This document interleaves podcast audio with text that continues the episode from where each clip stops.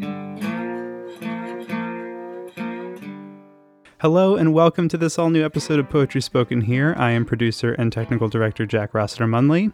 And very quickly before we get into the episode, I just wanted to mention, as always, that Poetry Spoken Here is produced by Cardboard Box Productions Incorporated, a small digital production company making podcasts about poetry, literature, and cultural history.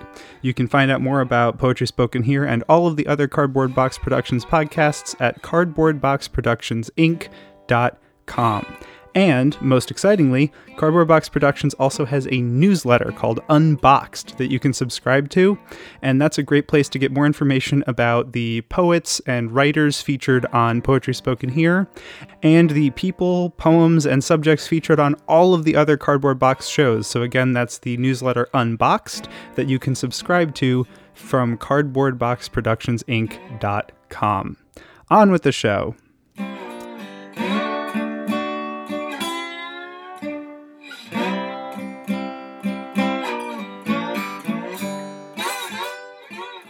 I'm Charlie Rossiter, and this is Poetry Spoken Here.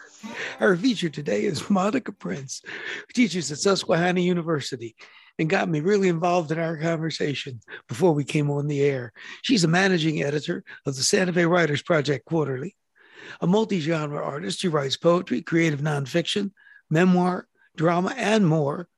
And her works have beautiful titles like Letter from the Other Woman how to Exterminate the Black Woman and Instructions for Temporary Survival. And that last one, by the way, she got a wonderful little comment from Jericho Brown who said, It's a beautiful debut. And I, I hope we could start with uh, the thing that you do that is most distinctive, which is the choreo poem. And Absolutely. Just tell us what that's about, because I many people, if they've seen one, maybe it wasn't called the choreo poem, or maybe I've never ever seen one, seen it. Absolutely. Yeah, absolutely. So the choreo poem is a choreographed series of poems that includes uh, live performance poetry, dance, music, art, um, and other kinds of performance media right? And it was originally coined by Ntozake Shange in 1975 with her choreo poem for colored girls who've considered suicide when the rainbow's enough, which is on Broadway. It comes coming to Broadway in April, so everybody go see it. Camille A. Brown is directing it on Broadway, so everyone go see it. Uh, it's a phenomenal award-winning show. And so that particular show was, it, was one of many choreo poems that Ntozake Shange has written, um, had written. She passed away in 2018. And it's just an incredible genre. And so what I do, what I've done with the genre is that I take the same elements of performance poetry, dance, music, and art, and then I add even more forms of performance media. Uh, with my first show back in college, Testify, I had a live artist on stage who would be painting during one of the poems. And at the end of every show, she would give away the painting. And it was kind of this experience where if you weren't there, you weren't there. Um, and then in graduate school, my other choreo poem, Something to Keep Me Vertical, I had a student on my cast who was a parkour enthusiast. So he was doing backflips everywhere and like running on the walls, and it was incredible and wild. And then in How to Exterminate the Black Woman, I actually have a poem in there called Vinyasa, where the poet, like the, the character, her name is Fury, and a couple of other dancers on stage actually perform a yoga routine. And it's so it's like there's all kinds of different elements of performance involved in the choreo poem. And what I really appreciate about the genre is that it breaks that fourth wall. It's not just drama on stage; it's also interaction with the audience. Uh, last year, I teach I teach uh, activist and performance writing at Susquehanna University in Pennsylvania, and we I teach a class called the choreo poem. And last year, because everything was online, my students wrote a virtual choreo poem that was called Given the Option. And it was a choose your own adventure type of event, uh, like experience where they talked about the pandemic and they walked mm-hmm. us through like late 2019 all the way to April 2021. And so they walked through like when we first heard the reports, how people thought it was going to be over in a couple of weeks, lockdown, um, the Black Lives Matter protests, uh, the reopening protests, um, the vaccine, the insurrection, um, the election, like all kinds of stuff. Like they went through the whole of 2020, a little bit before and a little bit after. And they made a, a statement about how important it is that we learn from this experience. And so the way to do that was to make sure that the audience was invested. So instead of just like listening passively, the audience had to respond to choose which direction we were going to go in the choreo poem. Were we going to get vaccinated? Were we going to wear a mask? Um, were we going to stay during lockdown? Were we going to use technology to keep interacting with people or were we just going to play video games and not speak to anyone evermore and so all kinds of things like that and it was a lot of fun yeah. but the benefit is that it was really about getting the audience involved which is the real distinction between the choreo poem and traditional genre, drama i remember yeah i remember um, when my son was younger there were some books that had that kind of a, a feature oh, yeah at the end of a chapter you could and you go to page 82 or else go to page yep. 65 depending mm-hmm. on what you choose and so you you so every night you had a different performance. Uh, yeah. Because obviously the decisions were different. Yeah. That's, it was, uh, I love those books. Love those books. Wow. Wow. It makes for such an interesting performance. I'm sure. Oh, yeah. I'm sure this is very popular with audiences. it's a lot of fun. Yeah, it's so much I mean. fun. Yeah. You're yeah. not just sitting there passively. I mean, you really get into it. Whoa. Yeah, and I think that's important because I love because I'm I'm the kind of person I'm the person nobody ever wants to go to movies with because I like talk to the screen. But I don't talk to the screen in the sort of sense that I expect them to hear me so much as like I'm invested in what's happening. Okay. So I'm not even talking to the screen. I'm just mostly talking to myself. I'm like, why are you doing that? Don't go there. so things like that, which is why I watch movies alone in my house because nobody, yeah. no one is going to get mad at me for talking to the movies. Don't get out of the basement. Exactly. Haven't you figured that out? Don't you ever see you never movie? go to the basement. You never go to the basement. Never. Don't investigate alone with the power out. Ridiculous. well, why don't we hear uh, hear a poem? Absolutely. Oh, absolutely. I should mention, by the way, folks, with with the choreo poem, of course, you're not going to get any visual right now, so you should get yourself to YouTube and just type in choreo poem and there are examples there that will and they vary. So it's nice. You can get a sampling by just you know clicking around the way we do when we go to youtube. Absolutely. So i'm going to read one from how to exterminate the black woman.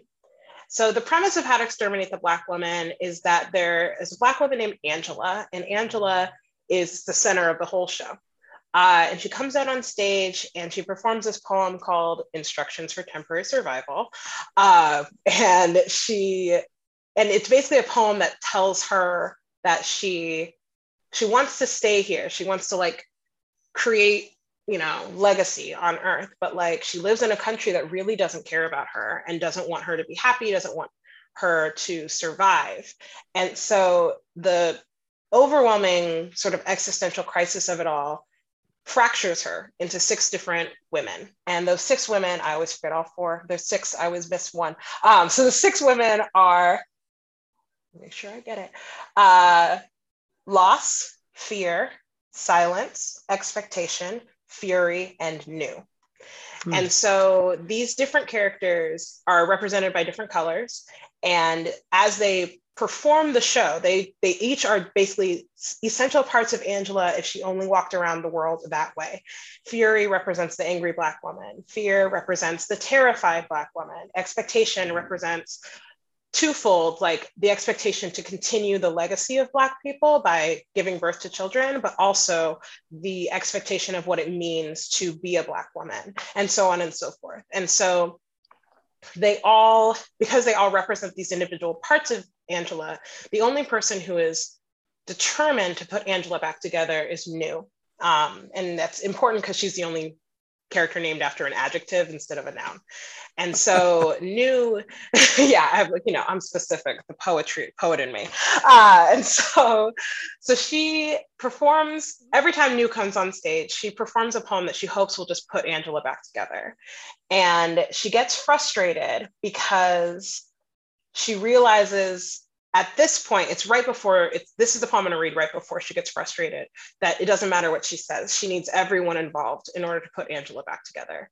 And so the poem that forces her to think through that is this last the, one of the last poems of the show, which is called Black Girl Magic Origin Story. In the beginning, I loved with my eyes closed, hands folded in prayer. I asked the foremothers for strength Open my chest Give me a girl whose body bleeds with the power of every woman who ruled before her and knew the capability of an exposed heartbeat. And they did. I placed my own heart into the crib, kissed you, kept the nursery door closed. My body made babies because my mother and the ones before her all said, We bring girls into life not to sustain this world, but to enrich it. What power in your generation, child, to know the gifts you possess.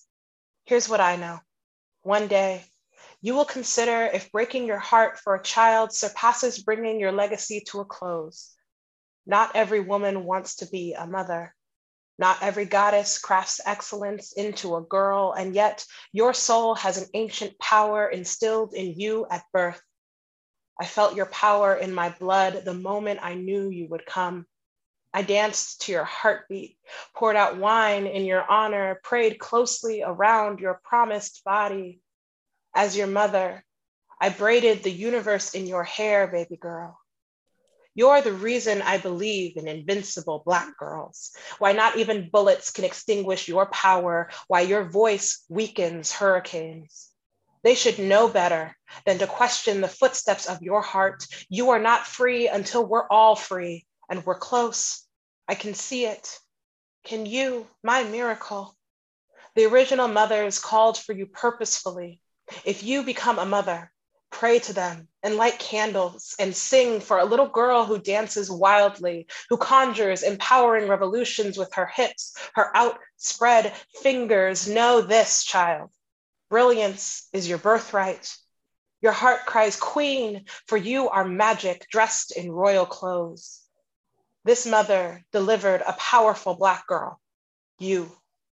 I closed my eyes, stopped my heart, and knew my baby will change the world.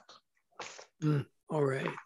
Uh, how did how uh, how did you get to this? I mean, uh, were you a literature major? Were you a poetry? I mean, a, a theater major or? Yeah, that's a good question. Uh, no, I was a creative writing major in college. All right. Um, with a minor of the pedagogy of poetry. So I was trained to teach poetry um, as mm-hmm. well as write it. I was going to be a high school English teacher actually. Um, and when I, I, w- I studied abroad and I wrote a whole bunch more poems than I went to my internship at a school. And I was like, oh, well, maybe you should probably just be a poet. Um, and so okay.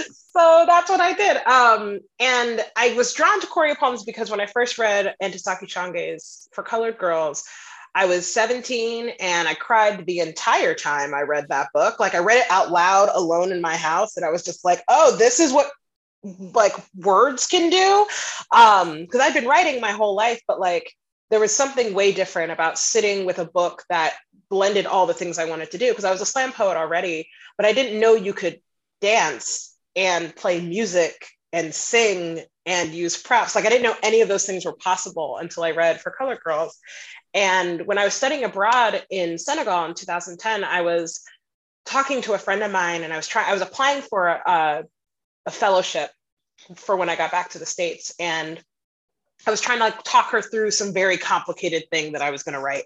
And she goes, well, didn't you talk about this this this thing with the woman and and the book? And I was like, for Color Girls? She's like, yeah. She's like, why don't you just do that?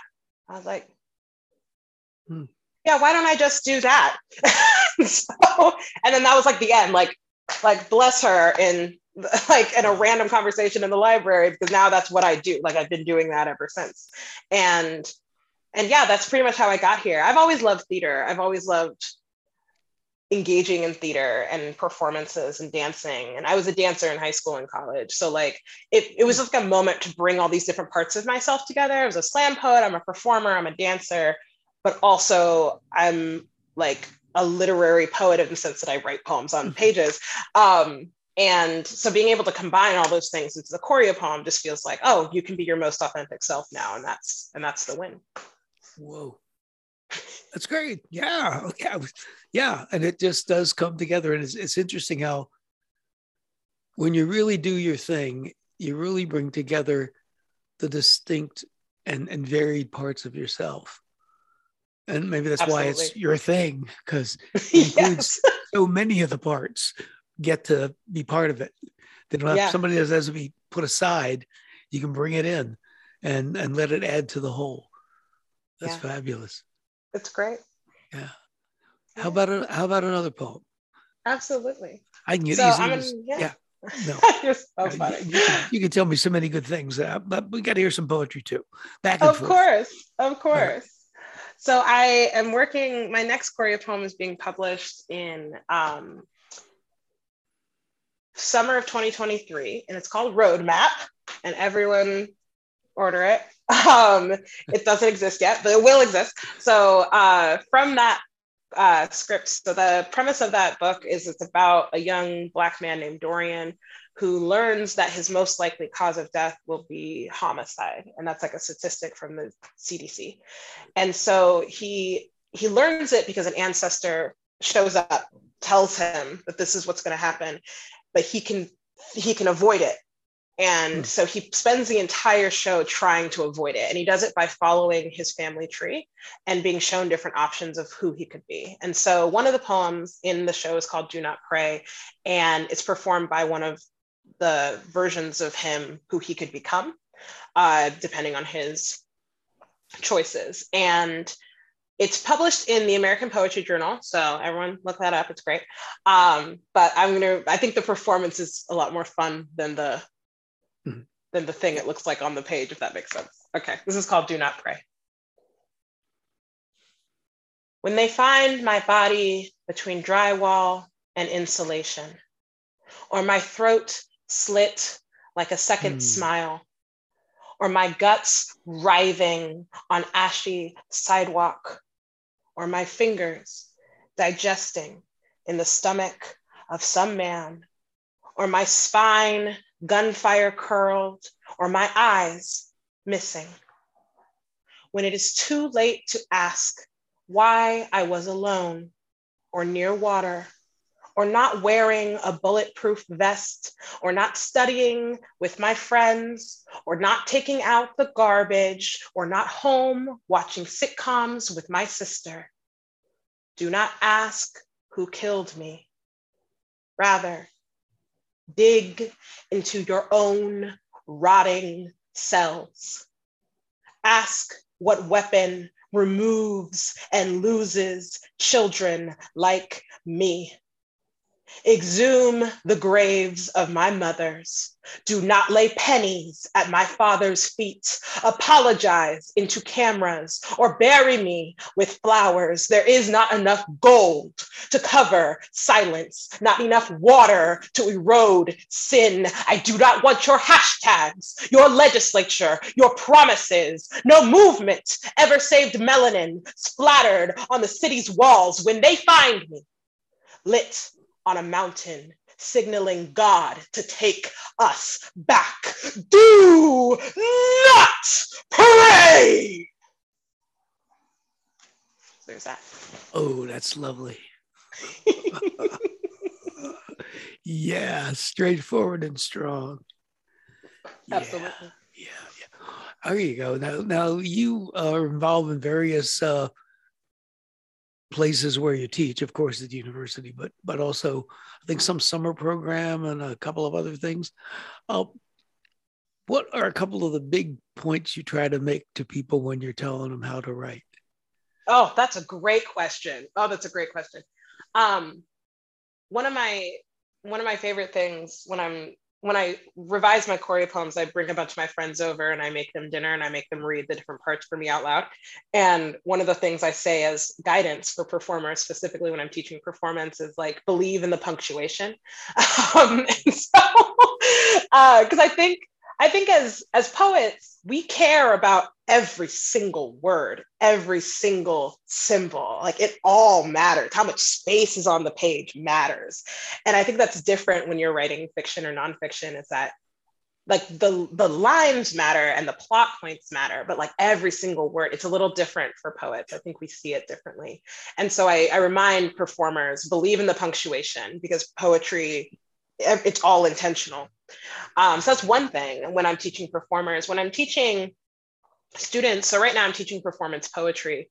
So we're walking that line of like, what is a performance poem and what is not a performance poem? And the secret is every poem is a performance poem if you perform it. Um, and so, uh, so but like I, what I work with students essentially is to emphasize. I learned this from Christopher Diaz, actually from uh, Houston, Texas. Is that he he said this? We were teaching a class together for writers in the schools, and he said, the, "Don't ask me if the poem is good. Ask me if it's true." And he doesn't mean true like capital T, like, or is it fact checked? He means true, like, does it feel right to you? and i mm. think that that's that's something i emphasize with my students a lot is just i don't i don't care if it's good i care if it's true like if you get up on that stage and you start reading it and i can feel that you care about that piece then that then then i know that the poem is true in that sense that you you care about it you put time in you you want it to get better. And and i think the third thing is to just like not be afraid because I think poetry can sometimes make us scared because it feels like this big, beautiful, you know, thing mm-hmm. on a pedestal that you know only certain people can do. And and it's not true. Like we can all write poems. And the difference between writing a poem that feels like a capital P poem and just writing a poem is your willingness to approach the page with curiosity and excitement and thrill uh, because even if you're writing a sad poem, and I write a lot of sad poems, like even when I'm, when I'm writing a sad poem, I still want the page to be a welcoming space where I can write whatever I want. And to remind yourself, it doesn't matter if the first draft is bad because no one's going to see the first draft. Like, right. what's ironic too is that "Do Not Pray," what I just wrote, what I just read, I wrote it in one sitting in response to binge watching CSI Miami for three weeks. And I hadn't written a poem in three weeks, but because I was just non-stopping watching CSI Miami, and all I could think about was like all of these horrific murder scenes. And I'm like, let's write a creepy poem. And so, and like, but the version that's been published is like near close to the original version, simply because I approached it with with curiosity and awe and attention. And when I went back to revise it, like that was still there. And that was what was important to me. So yeah. Now, not to get too picky, because I, I, don't like picky, but mm-hmm. but you you mentioned talking to the students and a performance poem and what's not a performance poem. How do we tell the difference? There is no difference. I'm just curious what you're going to say. That's all.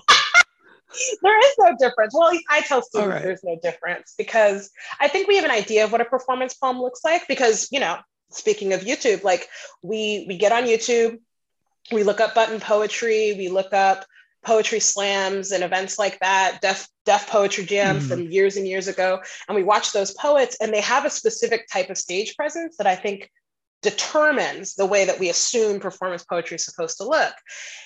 But it doesn't have to be like that. Um, I yeah, yeah, yeah, it just doesn't have to be like that. The poem I wrote for Susquehanna, um, Better, about the pandemic anniversary, that was not written as a performance poem. Like it was written to be, uh, like I wasn't even going to say it. Actually, it was, just, it was just written to be sort of an underscore in the background of some other type of video. But then when I finished it, they were like, "Oh, you have to perform this." And so when I was performing it, I was like, "Oh, oh, I guess this is technically a performance poem, but I didn't think about it like that. Like I just wrote it. They wanted a poem. I wrote a poem. so there's no difference. It's just yeah, you get up well, and well, perform it. The whole thing is a perform. Well, when you put it with the film, then it's like the whole thing's a performance. So exactly, you're in there some, and you're yeah. obviously you know not a dull reader kind of person. You're performing your poem, but that's part of the whole part of the whole thing. Yeah, I, I, think you know. So it's just it's that's on our website, folks.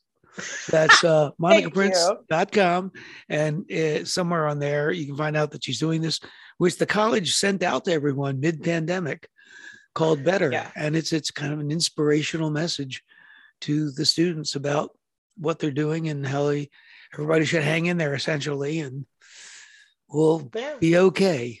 Uh, I guess I could say that. Uh, oh yeah, yeah. Yeah. Anyway, guess we should do another poem then, because I like people to get a good sampling of the of the artist's artistry. Of course. So, uh, How to Exterminate the Black Woman has an obscene amount of uh, sestinas in it. So there's obscene. There's six. There's six sestinas in it. Um, the first poem I read was the sestina, and now this is this is another one. This is the second poem of the show, and it has all of the characters. And it's called When oh, Asked. About Power, I'll Tell Them. This is right after Angela fractures. When asked about power, I'll tell them. My mother said Black women live in fear, anxious, born that way, brand new bodies full of panic, constantly expecting the worst, never taught differently. Losing such vigilance begets our death, so we stay silent, quiet as it's kept, nursing our fury, hoping it doesn't kill us first. Hell hath no fury, like a grieving woman, paralyzed by her fear of entombing her own child, maybe herself. The news uses Black bodies as jokes, target practice. You expect our hands to track every hashtag uh, name we've lost? See us, broken in half, mouths open in silent wail. You want us to go away, want to silence our screaming bloodlines, our vocal cords stretched furious. Will you run when we become fire? Learn to fear flame like we've learned about rope. It's a new season to murder us. Display on a wall the unexpected trophy for only recognizing loss when it destroys you. Here we separate, lose the parts of us born from complacency and silence Find us reborn, boiling our fury until we turn steel, turn threat. We fearless women know truths. What novels are birthed in back rooms, we know what to expect. Tension is our territory. Expectation of rebellion should keep you awake. The loss of home, blood, family. Imagine the silence when we rise. Glorious, dressed in the magic of this fury, you tried to beat out of us, fearful of the day we'd wake up and claim our new names. Pay attention to this new insurrection.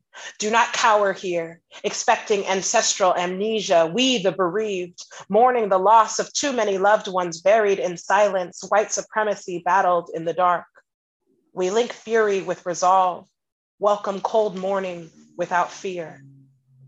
My mother said, accept silence, exercise fury, loosen fear. Our new hearts cannot. Here's a secret no one ever expects reckoning to be a black girl. All right. Whoa, thank you. That was lovely. And uh, that about does it.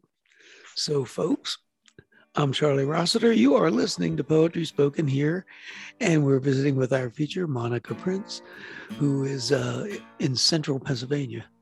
Thanks for being here. This was really great. Thanks for having me. Yeah, be with us again next time, folks, to let poetry speak to you.